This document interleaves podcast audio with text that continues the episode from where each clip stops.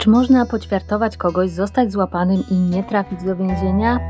Czasami można. To właśnie wydarzyło się w dzisiejszej historii, a sponsorem tego odcinka jest BookBeat, aplikacja do słuchania audiobooków i czytania e-booków, z której ja sama korzystam, z którą współpracuję już od jakiegoś czasu. To właśnie na tej platformie wysłuchałam książki Szpital dla psychopatów Stevena Sigera, która pomogła mi w lepszym zrozumieniu tego, jak wygląda życie za murami zakładu psychiatrycznego, w którym leczy się niebezpiecznych przestępców. Zapraszam na zbrodnie prowincjonalne.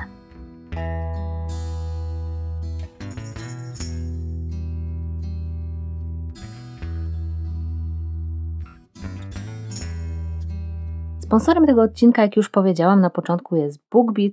Z BookBeat współpracuję już od dłuższego czasu, co zapewne pamiętacie, jeśli słuchacie mojego podcastu nie po raz pierwszy. Tym razem wysłuchałam sobie w tej aplikacji książki Szpital dla psychopatów Stevena Sigera. Jest to opowieść lekarza, który trafił na roczny staż na oddział, na którym leczeni są chorzy psychicznie przestępcy. Jest to literatura non-fiction i opisuje on tam, jak wygląda od środka taki zakład, jak wygląda on za zamkniętymi drzwiami, tam gdzie tylko nieliczni mają dostęp jest to takie bardzo poruszające świadectwo, także gdybyście chcieli sięgnąć po tę pozycję lub wysłuchać na BookBeat jakiegokolwiek innego audiobooka lub przeczytać e-booka, to nowi użytkownicy mogą zrobić to za darmo. Z kodem prowincjonalne możecie przez 30 dni słuchać audiobooków i czytać e-booki w aplikacji BookBeat w abonamencie Unlimited. Znajdziecie tam mnóstwo pozycji ze wszystkich kategorii w różnych językach, również bardzo pokaźną bibliotekę pozycji True Crime.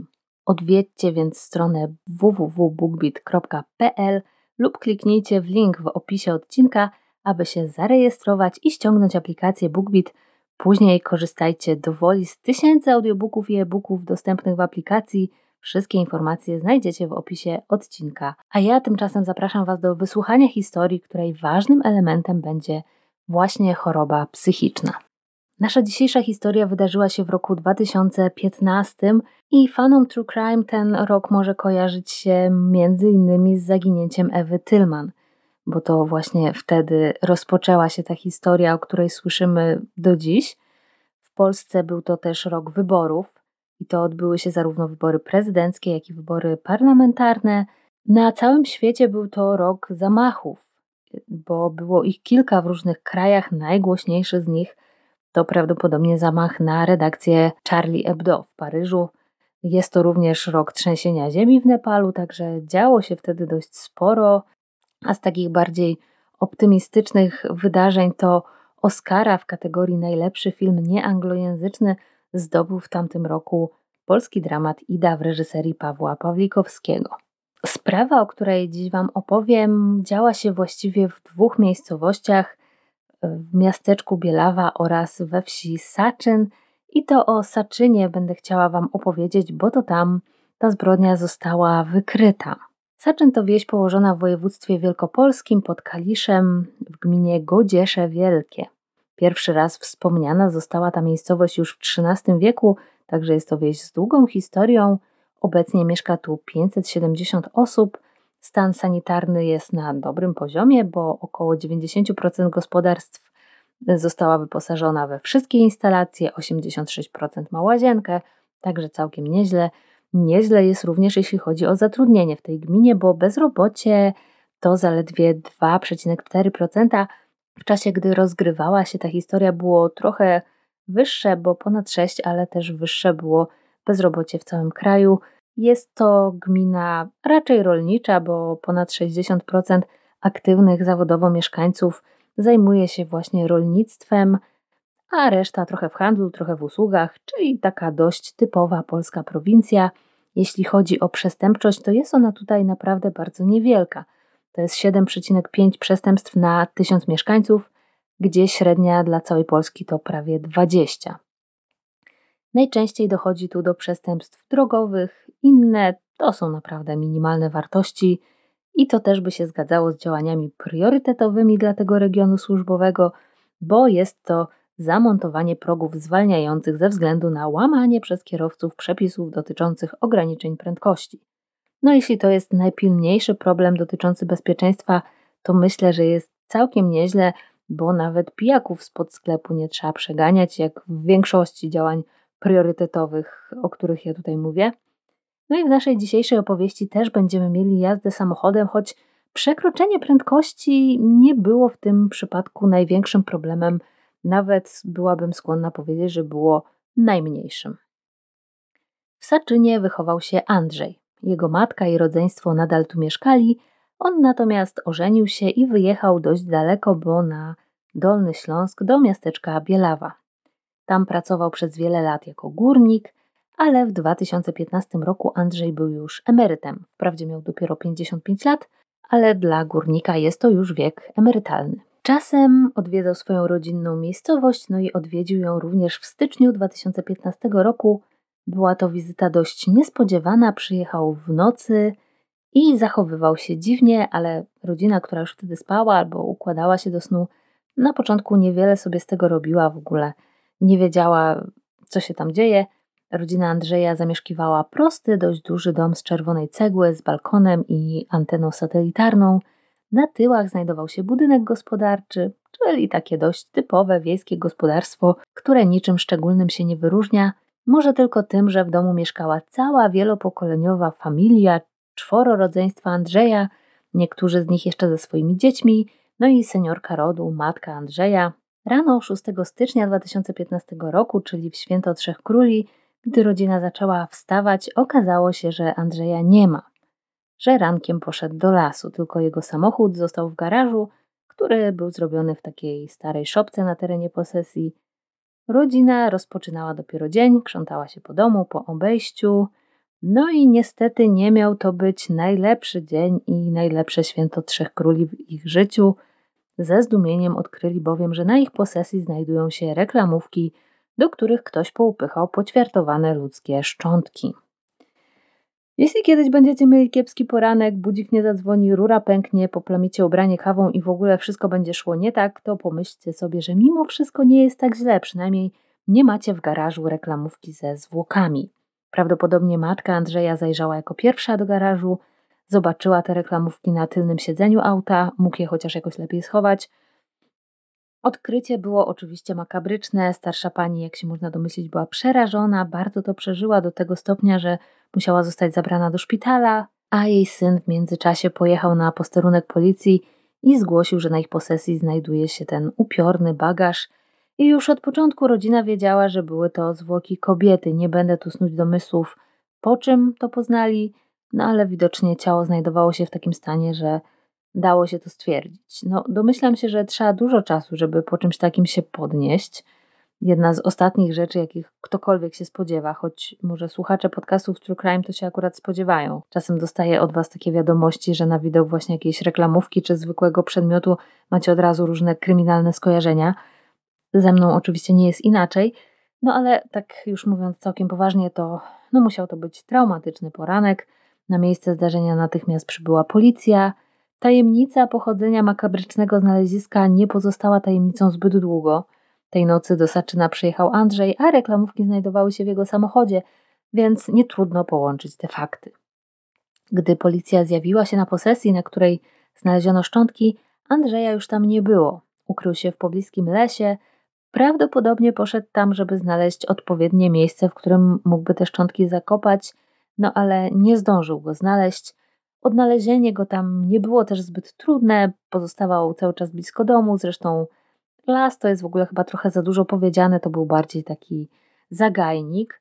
Także policja szybko trafiła na jego ślady i mężczyzna został zatrzymany. Dzięki Andrzejowi od razu stało się też jasne, kim była ofiara i jak zginęła. Mężczyzna przyznał, że zamordowaną jest jego żona, 58-letnia Grażyna, a do zbrodni doszło w Bielawie, gdzie małżonkowie mieszkali. Policja szybko wkroczyła więc również do mieszkania w niedużym, pomalowanym na żółto i zielono bloku w Bielawie. Ślady znalezione w mieszkaniu potwierdziły, że było to miejsce zbrodni. Policja zaczęła też przepytywać sąsiadów. Pytano o Andrzeja, o to, jakim był człowiekiem, ale również jak układało się jego małżeństwo z Grażyną – no i tu, jak zwykle w takich sprawach, pojawiło się całe spektrum opinii, od takich, że był to spokojny, bardzo inteligentny człowiek, że nikt się nie spodziewał, że mężczyzna nie pił, nie palił i był taki porządny, że aż trudno w to wszystko uwierzyć, bo takie opinie nieco bardziej niepokojące. Jak powiedziała jedna z sąsiadek, z którą rozmawiali redaktorzy magazynu Uwaga TVN, Andrzej był takim samozwańczym szefem bloku przy Żeromskiego. Podwórko traktował tak, jak gdyby to było jego własne obejście, tak jak go nauczono, gdy jeszcze mieszkał w gospodarstwie na wsi. Był przy tym bardzo pedantyczny, nie satysfakcjonowało go to, w jaki sposób administracja dba o teren wokół ich bloku, więc wynajął własną ekipę sprzątającą w porozumieniu z innymi sąsiadami, żeby utrzymywała tam porządek, ale nawet ich praca go nie satysfakcjonowała, sprzątał więc podwórko sam. Oczywiście zupełnie za darmo i przez nikogo o to nie proszony, w takim, jakby to się kiedyś powiedziało, czynie społecznym, to już chyba trochę zakrawa na obsesję, choć ta obsesja była nie tylko nieszkodliwa, ale wręcz wszyscy na tym jeszcze korzystali, także nikt się nie skarżył. Niektórym może się wydawało to trochę dziwne, ale gdyby ludzie tylko takie mieli odchyły, to świat byłby naprawdę wspaniałym miejscem i bardzo czystym przy okazji. Andrzej był też typem samotnika, co często idzie w parze z pedanterią, no bo ludzie robią bałagan, brudzą, więc jak się ogranicza kontakty z nimi, to też można łatwiej zapanować nad przestrzenią wokół siebie i nad tym, żeby była uporządkowana. Jednak Andrzej nie był też takim całkowitym odludkiem, utrzymywał jakieś tam relacje z sąsiadami, choć te relacje tak dziwnie się trochę rysują z tych wypowiedzi, które można usłyszeć w reportażu, bo Andrzej był zdystansowany, a jednocześnie potrafił się podzielić z kimś tak znienacka jakimiś intymnymi szczegółami dotyczącymi na przykład jego pożycia małżeńskiego. Wiecie jak to jest, jak czasem ktoś, kogo mało znacie, wyskakuje nagle z takimi zwierzeniami, że sobie myślicie, hmm, czy ja naprawdę musiałam to wiedzieć? No i Andrzej właśnie tak miał podobno. Natomiast jeśli chodzi o żonę Andrzeja, to chociaż sąsiedzi wiedzieli, że był żonaty, to niektórzy w ogóle jej nie znali i nie kojarzyli nawet z widzenia. A to dlatego, że Grażyna od pewnego czasu pracowała w Niemczech. Wyjeżdżała zwykle na kilka miesięcy, żeby opiekować się starszymi osobami. To jedna z takich dość typowych prac, jakie Polacy podejmują w Niemczech. Oficjalnie chodziło o pieniądze, które tam niewątpliwie były większe, ale chyba też trochę o to, żeby spędzać więcej czasu, może z dala od męża. W małżeństwie nie działo się najlepiej już od jakiegoś czasu, potwierdza to rodzina i znajomi Grażyny. Można sobie wyobrazić, że życie pod jednym dachem z kimś tak pedantycznym jest dość trudne, ale to ta pedanteria nie była też jedynym problemem w ich małżeństwie. Od pewnego czasu ich wspólne życie wyglądało tak, że Grażyna wracała na kilka dni, może na tydzień, może na dwa, do Polski, a następnie wyjeżdżała z powrotem i nie było jej znów przez kilka miesięcy. To się nie podobało jej mężowi, ale Grażyny już chyba za bardzo nie interesowało to, co jemu się podoba, a co nie. Jak mówił sam Andrzej, kobieta chciała się z nim rozwieść. I to sprawiło, że w ich mieszkaniu przy Żeromskiego zaczęło się robić coraz bardziej niebezpiecznie. Mężczyzna chyba podejrzewał żonę o zdradę i sądził, że jeździ do Niemiec do jakiegoś kochanka, no i to z tego powodu zawsze, gdy kobieta wracała do Polski, wybuchały pomiędzy nimi awantury i to takie, podczas których dochodziło już do rękoczynów. Zdarzyło się, że Andrzej próbował swoją żonę udusić. W ciągu kilku miesięcy do ich mieszkania kilkukrotnie była wzywana policja w związku z awanturami domowymi, które tam się odbywały, ale to były póki co tylko takie interwencje i nie poszły za tym żadne oskarżenia.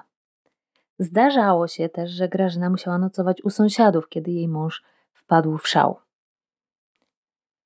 Niestety Grażyna groziła mężowi rozwodem, ale wciąż go nie przeprowadzała i to jest chyba jedna z najbardziej niebezpiecznych rzeczy, jakie można zrobić w takiej sytuacji, bo wracając do mieszkania, wracała do coraz bardziej sfrustrowanego i agresywnego męża, który nie zgadzał się na to, żeby go porzuciła.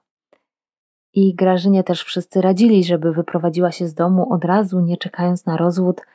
Może uznała, że i tak rzadko bywa w Polsce i szkoda jej było czasu i pieniędzy na to, żeby sobie organizować tu jakieś mieszkanie. No i stwierdziła, że jakoś się przemęczy tych kilka dni. No ale niestety ten błąd kosztował ją życie. Bo te wszystkie emocje niestety znalazły ujście wieczorem 5 stycznia. Jeden z sąsiadów, którzy wypowiadali się w materiale Uwaga TVN, zauważył, że tamtego dnia Andrzej zaparkował samochód kilka bloków dalej. Nie było żadnego powodu, żeby to zrobił, bo na podwórku wciąż były wolne miejsca, także sąsiad podejrzewał, że Andrzej specjalnie to zrobił, żeby Grażyna myślała, że nie ma go w domu. Nie mamy pewności co do tego, czy taki rzeczywiście był jego plan, no ale tak to wygląda, bo Grażyna przyjechała do domu i położyła się spać. I kiedy już spała, Andrzej ją zaatakował. W ręku miał młotek, którym kilkukrotnie uderzył kobietę w głowę. No i Grażyna skonała bardzo szybko pod wpływem tych ciosów. Wtedy jej małżonek poćwiartował ciało, zapakował do reklamówek i zaniósł do samochodu zaparkowanego już pod blokiem w Bielawie. No a następnie przejechał z tym bagażem 200 km do swojej rodzinnej miejscowości. Twierdził, że zrobił to, co zrobił, bo żona chciała od niego odejść. Urządzono wizję lokalną, podczas której Andrzej opisał przebieg zbrodni i to potwierdziło tylko wszystkie dotychczasowe ustalenia. Nie wiem, czy zauważyliście, że często te takie zbrodnie, które na pozór są makabryczne, gdzie są właśnie ciała jakoś drastycznie potraktowane, to koniec końców nie ma tam wielkiej tajemnicy i zagadki kryminalnej. W powieściach zwykle te okaleczenia mają jakieś znaczenie, zawierają jakiś przekaz, to wszystko ma jakieś takie bardzo konkretne wyjaśnienie, motywację, jest jakaś złożona zagadka, która się za tym kryje, a w życiu? W życiu wszystko się dzieje jakoś tak po prostu, bez wytłumaczenia, bez sensu często, choć nieraz byśmy chcieli takie bardzo jednoznaczne wytłumaczenie mieć tych różnych tragedii, żeby jakoś lepiej to zrozumieć i poczuć się bezpieczniej. No ale życie to nie powieść kryminalna. Szybko pojawiły się podejrzenia, że ze zdrowiem psychicznym Andrzeja nie wszystko jest w porządku. Wiadomo było, że już wcześniej leczył się psychiatrycznie, miał przepisane leki, które nie wiadomo czy przyjmował. Skierowano go więc na obserwację psychiatryczną. Trafił na oddział psychiatryczny wrocławskiego aresztu śledczego. I oczywiście szczegóły tej obserwacji nie są podawane do wiadomości publicznej, bo to są prywatne informacje, ale ostatecznie biegli psychiatrzy stwierdzili, że mężczyzna w chwili popełnienia zbrodni miał całkowicie zniesioną poczytalność z powodu choroby psychicznej. Prokuratura złożyła więc wniosek o odstąpienie od wymierzenia kary, w związku z tym, że osoba, która w momencie popełnienia zbrodni była niepoczytalna, nie może odpowiadać karnie za swoje czyny. Sąd przyjął ten wniosek i mężczyzna został skierowany na bezterminowe leczenie w zakładzie zamkniętym. Nie odbyła się rozprawa w tej sprawie. Kiedy zeszłam do piekła, czyli do sekcji komentarzy pod artykułami na ten temat, właściwie wszystkie wypowiedzi, które tam przeczytałam, były negatywne. Prawie wszyscy komentujący byli zdania, że Andrzej wymknął się sprawiedliwości, że zasługiwał na karę za to, co zrobił, ale jej nie poniósł, że pewnie ma znajomości, że pewnie za parę lat wyjdzie i znowu kogoś zamorduje. Urzekł mnie szczególnie jeden komentarz, cytuję: Dlaczego choroba psychiczna usprawiedliwia zabijanie, a biegunka nie? Myślę, że to pytanie dość dobrze obrazuje to, jaki generalnie poziom wiedzy o chorobach psychicznych jest e, w narodzie. Często powtarzają się tam też argumenty, że skoro był w stanie poćwiartować ciało, przejechać z nim autem 200 kilometrów, no to musiał wiedzieć, co robi. No ja bym się z tym tak do końca nie zgodziła, no bo, no bo co on takiego zrobił naprawdę? Przecież nie ukrył tego ciała, wręcz przeciwnie, wywalił te reklamówki w garażu swojej rodziny, gdzie wszyscy mogli je zobaczyć. E, pojechał tam, gdzie go wszyscy znali, gdzie znali jego żonę. Jak mu to miało pomóc w ukryciu tego, co zrobił? Działania Andrzeja po zabójstwie były raczej irracjonalne, nie wyglądały na jakąś chłodną kalkulację i chłodny plan. Wygląda raczej na działanie w amoku. Zresztą o tym się też mówi, że zabójcy często mają jakiś plan na samozabójstwo, natomiast już na ukrycie ciała nie, jakoś nie są w stanie o tym myśleć przed popełnieniem zbrodni. No i też tutaj trochę to tak wygląda, jak gdyby on obmyślił sobie to, w jaki sposób zabije żonę, ale już tego, co potem kompletnie nie, nie przewidział i, i działał bardzo tak chaotycznie i nie mając tak naprawdę jakiegoś konkretnego planu.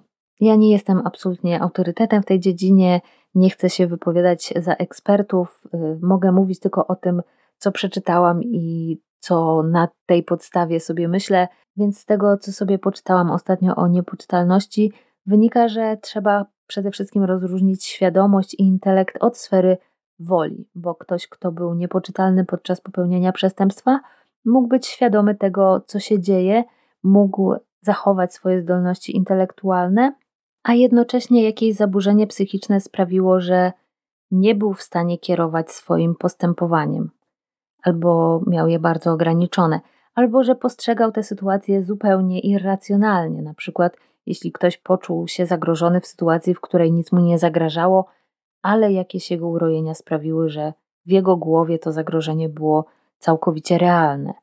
Tutaj też przychodzi mi jeszcze do głowy ta pedanteria Andrzeja, bo trzeba pamiętać, że pedanteria to generalnie jest choroba, a konkretnie zaburzenie obsesyjno-kompulsywne.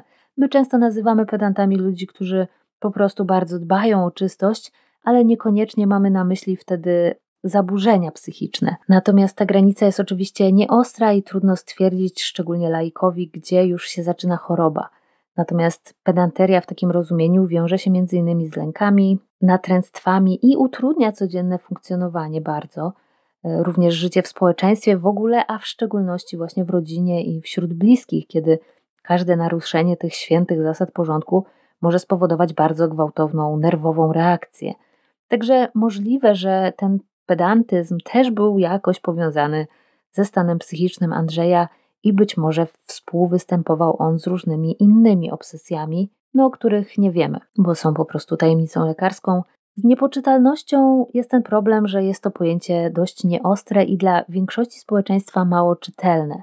Myśląc o tym tak po amatorsku, wydaje nam się, że osoba niepoczytalna nie jest w stanie funkcjonować, że nie wiem, nie wie jak się nazywa, że to są takie sytuacje osób, które na przykład mają jakieś bardzo poważne upośledzenia, że to jest ktoś, kto w ogóle nie rozumie, że następstwem na przykład jakiegoś czynu jest śmierć. Czyli tutaj no też raczej mówimy o jakichś takich poważnych upośledzeniach, czy to wrodzonych, czy nabytych, na przykład na skutek jakiegoś wypadku.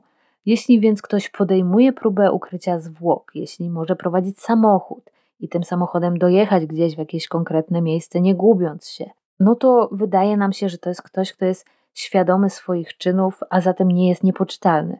Tym bardziej, jeśli ten ktoś jest w stanie na przykład zaplanować zbrodnię i na chłodno ją przeprowadzić, tak jak w tym przypadku. To nie było zabójstwo w afekcie, nie było tam szarpaniny, w której różnie się może zdarzyć.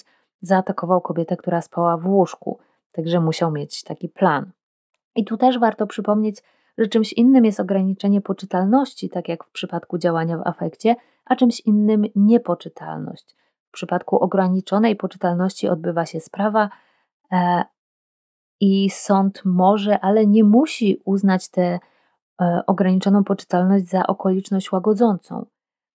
Może w związku z tym zdecydować o nadzwyczajnym złagodzeniu kary, ale wcale nie musi. Przypadku niepoczytalności tego nie ma. Tu sprawa zostaje umorzona, bo jeśli sprawca był niepoczytalny, to nie ponosi winy i nie może być sądzony także nie można go oskarżyć. Można natomiast zastosować środki zabezpieczające.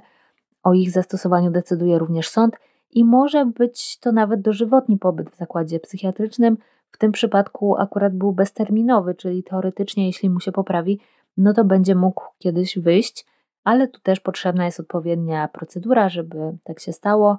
Sąd może też zdecydować o izolacji takiego człowieka podczas leczenia, jeśli zagraża innym ludziom jeśli jego zaburzenia mogą sprawić, że stwarza zagrożenie dla życia, zdrowia albo wolności innych osób. Także te środki zapobiegawcze istnieją i nie jest tak, że zabójca, jeśli zostanie uznany za niepoczytalnego, to sobie tak po prostu wyjdzie na wolność, bo tak to wiele osób postrzega, mam wrażenie. Mam też wrażenie, że w Polsce, szczególnie w latach 90., pojęcie niepoczytalności zyskało bardzo złą sławę. W czasach procesów rozmaitych gangsterów często słyszało się w telewizji, że ktoś został skierowany na obserwację do szpitala psychiatrycznego, że adwokat chce udowodnić, że klient był niepoczytalny, podczas gdy były to groźne bandziory działające w przestępczości zorganizowanej i wszyscy wiedzieli, że takie próby mają na celu jedynie wydłużenie całego procesu, że są to próby uniknięcia odpowiedzialności i mam wrażenie, że od tamtych czasów my ogólnie nie lubimy tych orzeczeń niepoczytalności, nie ufamy im, i często pojawia się takie powątpiewanie i podejrzenie, że to jest tylko wybieg, żeby nie iść do więzienia.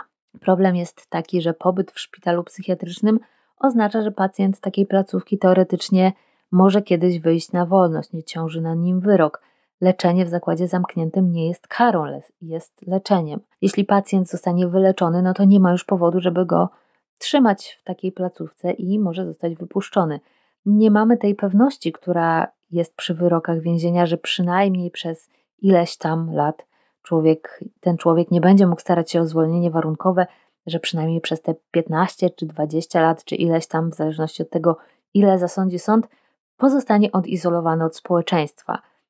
Przy tym no, pobyt w więzieniu do przyjemnych nie należy. Przypuszczam, że w szpitalu psychiatrycznym też nie należy do przyjemności, ale no jest to pewnie trochę bardziej przyjazne środowisko niż więzienie przynajmniej pod niektórymi względami, chociaż pewnie też trudno to jest jakoś porównywać. Tutaj no jedyną taką szansą na to, że, że ta, ten człowiek już nigdy nie będzie zagrażał społeczeństwu jest skierowanie go na dożywotni pobyt w szpitalu psychiatrycznym. No i kolejny problem na pewno jest taki, że mamy tu do czynienia z bardzo niejednoznaczną materią, jaką jest ludzka psychika.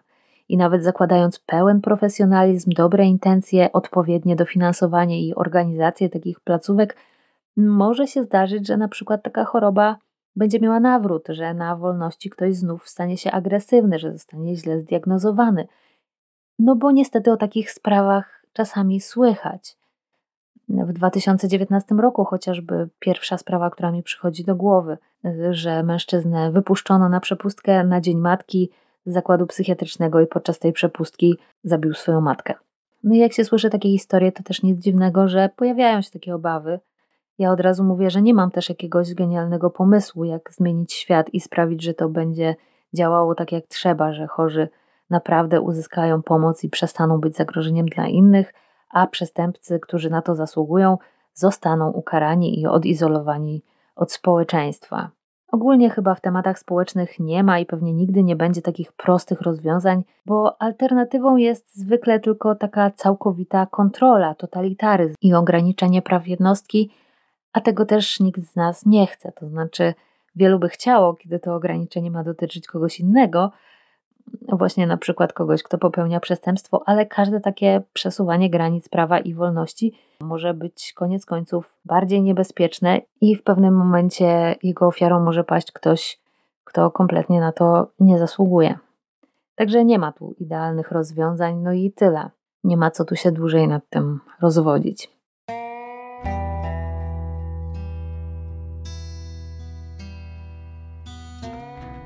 Jeśli chcielibyście posłuchać trochę o tym, jak wygląda życie i praca w zakładzie, w którym mieszkają najbardziej niebezpieczni przestępcy w Stanach Zjednoczonych, to zapraszam Was na BookBeat z kodem promocyjnym prowincjonalne. Będziecie mieli za darmo dostęp do wszystkich zgromadzonych na platformie książek przez 30 dni.